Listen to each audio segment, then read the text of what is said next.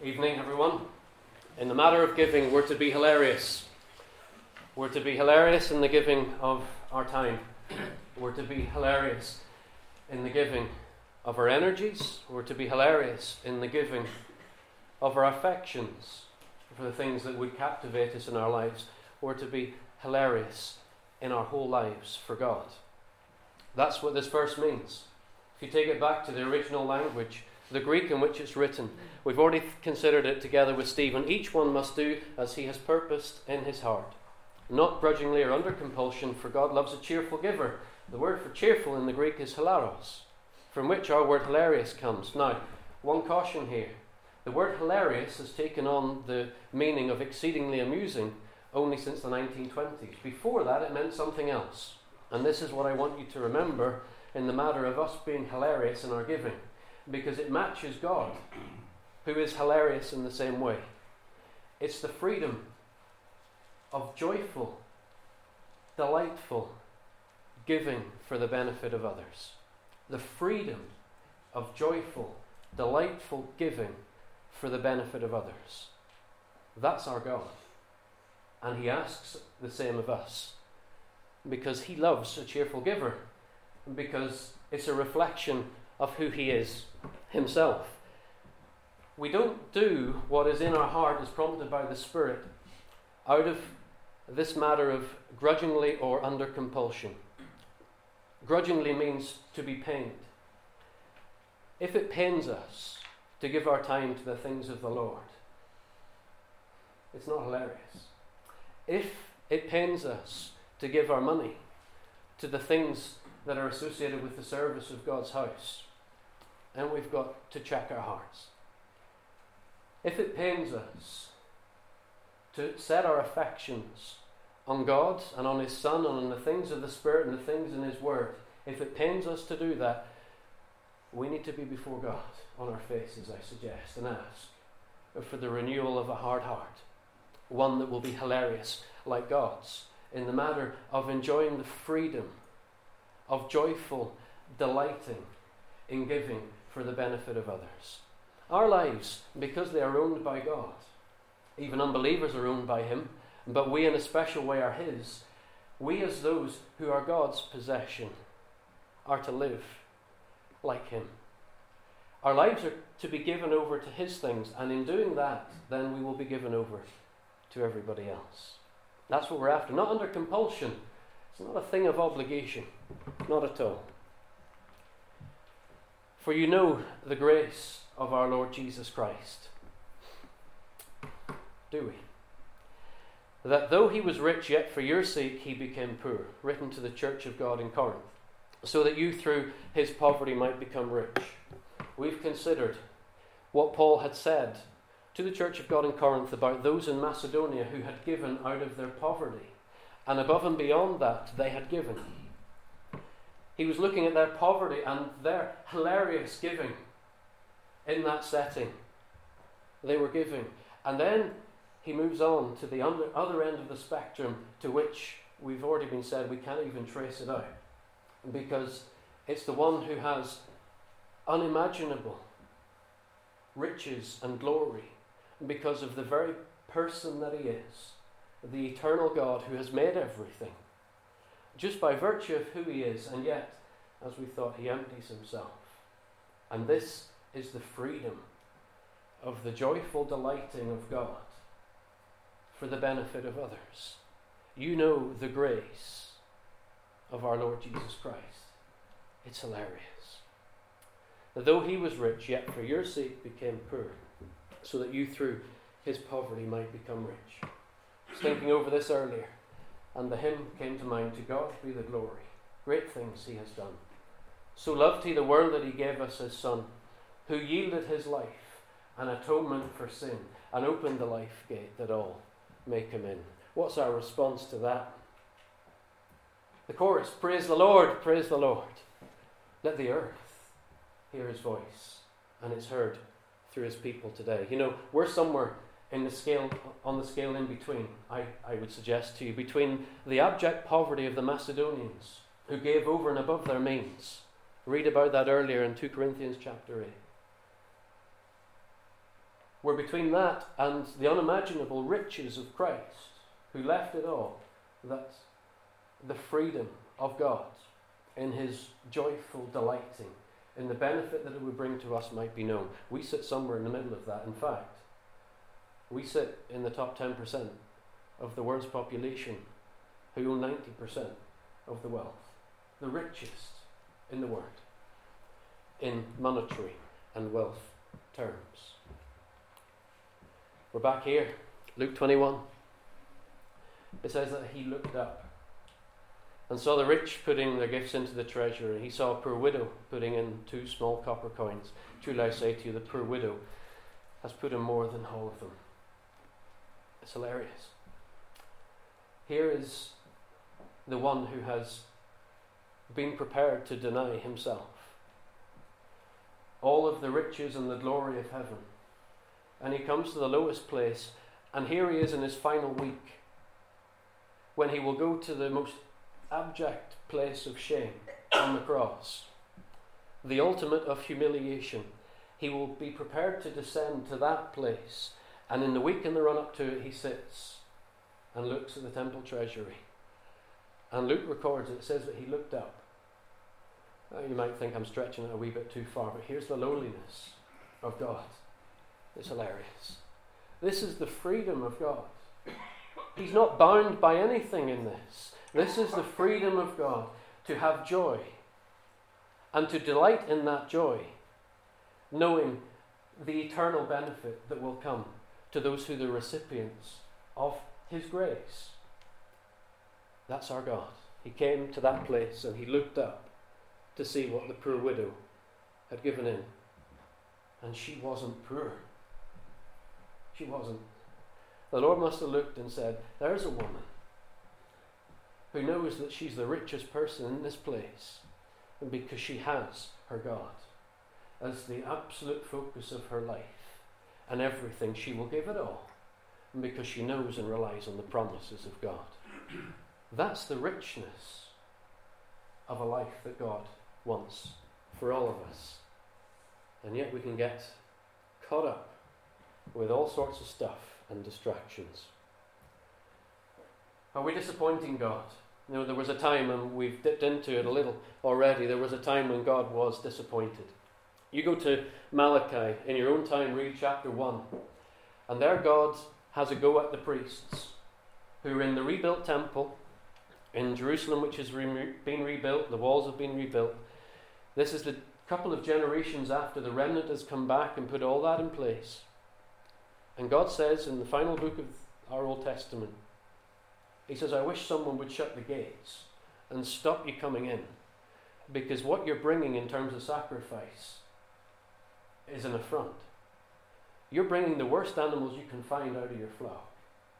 And he begins in chapter 1 saying the priests are culpable for this and the people are too, because the people bring it thinking it's worship, and the priests are tolerating it, thinking it's acceptable. And he says, I wish the gates were shut. So God looks at the quality of our devotion, of our hilarious giving in everything in our lives. He looks at the quality of it. But here, we move on to chapter 3, and he looks at the quantity too. Now, this touches on everything that Stephen has already drawn us to. And it touches as well on the matter of the preparation of our worship in what we give to God, when, as the people of God, we have the privilege to come before Him in worship. And to give the fruit of lips that confess the name of the Lord Jesus and extol the glories of our God, we can come, and we're not to come with the poverty of something that we've scratched together or we're borrowing from somebody else.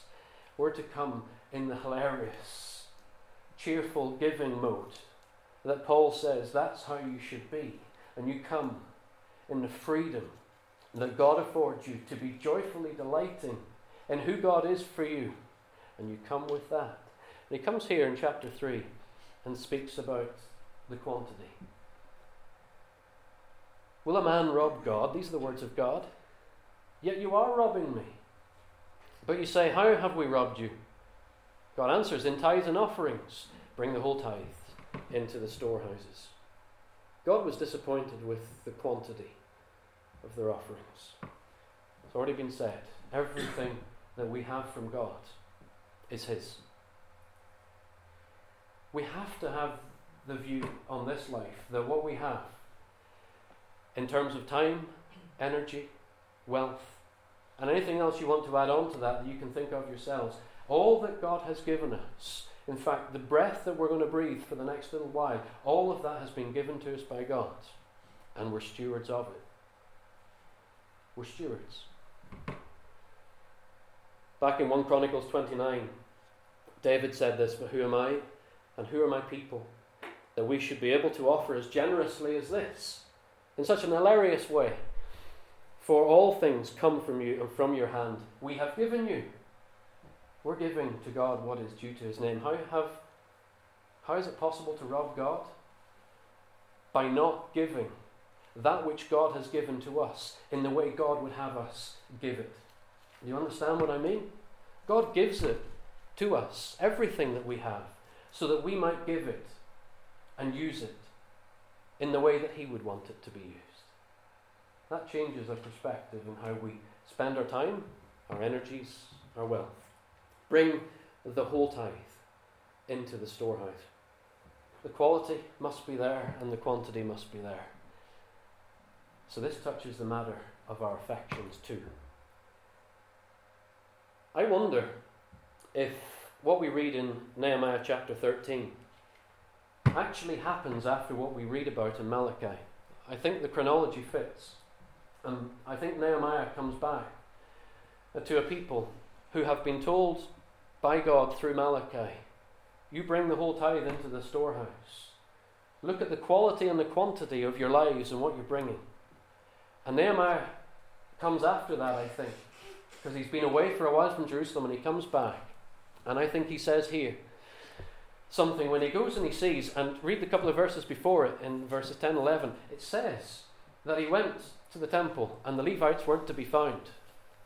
And they'd gone back to their fields. Why had they gone back to the fields? Because there was no provision for them to be able to continue on with the service of the house of God. So, because the people hadn't done what they'd been encouraged to do, the Levites had gone and the temple had effectively shut down, so the gates had been shut. Reprimand. Nehemiah said, So I reprimanded the officials and I said, Why is the house of God forsaken? God had not forsaken it, the people had. All Judah then brought the tithe of the grain, wine, and oil into the storehouses. Sometimes we have to say this and see it from God's word and hear it repeatedly to get it into our thick skulls. The type of freedom, the hilarious life of giving in all aspects that God calls us to. Somebody said when we gathered here that we've dealt with this topic a number of times. Yeah, because it's here and it's important because it just doesn't touch money, it touches everything of our lives. Romans 12, our bodies given as a living sacrifice. The Lord was speaking to his disciples one day. We read about this in Luke 16. Don't turn it up. And uh, he says to them, If you're faithful in a little, you'll be faithful in much. If you're unfaithful in a little, you'll be unfaithful in much. Listen to this Luke 16, verse 12. And he says to his disciples, his followers, If you have not been faithful in that which is another's, who will give you what is your own? I loved that verse when I read it a couple of weeks ago in our daily readings. If you're not faithful in what is another's, how will you be given what is your own? If this life is a matter of stewardship, of doing with what God gives us what He would do with it as faithful stewards, there is reward to be had for the faithfulness in that. Let's not shy away from this. The scriptures are full of it. The reward is to be had. Glory that uh, is given that glorifies God as the hilarious giver in all of this. It's there.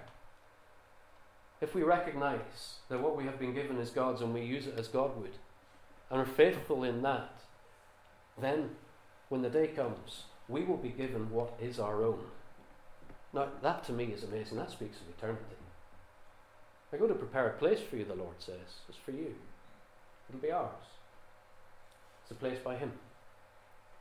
Not only that, it says that we will inherit the inheritance, which is God Himself. God will be ours. It's hilarious, isn't it? Let's see God's grace at work. Back to 2 Corinthians 8, verse 3, when he's speaking Paul about the giving of the Macedonians out of their poverty. He says, I testify that according to their ability and beyond their ability, they gave of their own accord. Nehemiah had to come back with the word of God again and reprimand and encourage them. And maybe tonight, for some of us, it's a reprimand and encouragement again from God. But we read of the Macedonians, who it seems needed no encouragement. In fact, it seems as though Paul was trying to discourage them because of their poverty. They gave of their own accord. Why? Because they realized what little they had could be given for the benefit of others, because that's what God would do with the very little that they had. David says the same thing. 1 Chronicles 29, when they've given the riches for the building of the temple in Solomon's day, he says, Moreover, in my delight in the house of my God, the treasure I have of gold and silver, I give to the house of my God over and above all that I have already provided. That's the freedom of joyful delight in giving for the glory of God and for the benefit of others. The blessing that would flow from God being installed in Zion. Resting place there. God among his people in the place that God says, that will be my resting place, Mount Zion. The king on the throne that God had appointed, and the people blessing the nations all around. That's the hilarious giving that God calls us to. David did it out of his affliction, as Psalm 132 tells us. Notice Paul's appeal and reminder to those in Corinth who were criticizing him for his claims to be an apostle. He says this about him and his companions and their experience. And there's a long list there in 2 Corinthians 6. But notice this. He says, that We're sorrowful, but we're always rejoicing. We're as poor, as he was, yet we're making many rich, as having nothing, yet possessing all things. He knew that beyond this life, he had a possession that would be his, that could never be removed. But for now, his poverty, his having nothing, the sorrow, the experience of his life that was completely given to God, was making many rich. That's the appeal to our attitude too. Now, in this, we need help. We're not in hilarious giving mode, the mode that God loves, a life entirely devoted to Him, then we need to help one another. The reprimand might come, but the encouragement has to be there. This is taken a little out of its context in Hebrews 3, in verse 13. But there, the writer of Hebrews encourages the people of God to whom he is writing. He says, You encourage one another day after day. And the sense of that is day after day after day after day. You keep doing this, and you encourage one another day after day, so that none of you will be hardened by the deceitfulness of sin. What's that? Sin, in our experience, tells us, I need to have this, or else my life um, is going to struggle. If I don't have this person in my life, I'm, I'm going to have a struggle in my life. If I don't have this circumstance, it's a keeping of something to ourselves. Sin tells us we need this more than we need God Himself. God says, I've given everything. I will be your possession. I will be your inheritance. Be hilarious in your giving. Finally, when we gather as the people of God in the presence of God to worship, this life that is lived in this hilarious way, in the freedom of the joy that comes as we delight in the giving that benefits others, and gives glory to God. Let's not forget that. As we live like that, it should overflow in the expression of our audible worship to God when we're together in His presence. And because we're back to remembering the source of it all God Himself and our Saviour. Back in Deuteronomy 26, God tells the people of Israel about to go in to take the promised land, land flowing with milk and honey, and all the richness that was going to become theirs. Moses says to them, When you go in there and you take of the first of the crops of that land, you, you receive from God what He has promised. He says, You take some of the first of all the produce of the ground. Put it in a basket and go to the place where the Lord your God chooses to establish His name. all week, take some of all that God gives us and you put it in a basket and you go to the place and you give it to God. And I say one thing just in the matter of money. I meant to say a little earlier. Just a little encouragement. Review it. Review it as often as you like, but annually might be good. We're wealthy. We can increase every year, I'm convinced, the amount that we give. We can increase from 10 to 15 pounds. That's only a very poor example. Multiply that by 100. Um, we can do that. But also, as our wealth increases year on year, as it usually does, and our life gets filled with the things that we feel we need and then realize we don't, so therefore we're more comfortable, also make a point of increasing the percentage of what it is that is our income for God. Might sound hilarious, but that's the freedom. No longer shackled, thinking about ourselves first. It's giving more and more and more and more to God. I'll leave that with you to consider. But let's not forget that we come to the place out of the outflow of that sort of life and we give to God the glory because He is the one who has given everything to us.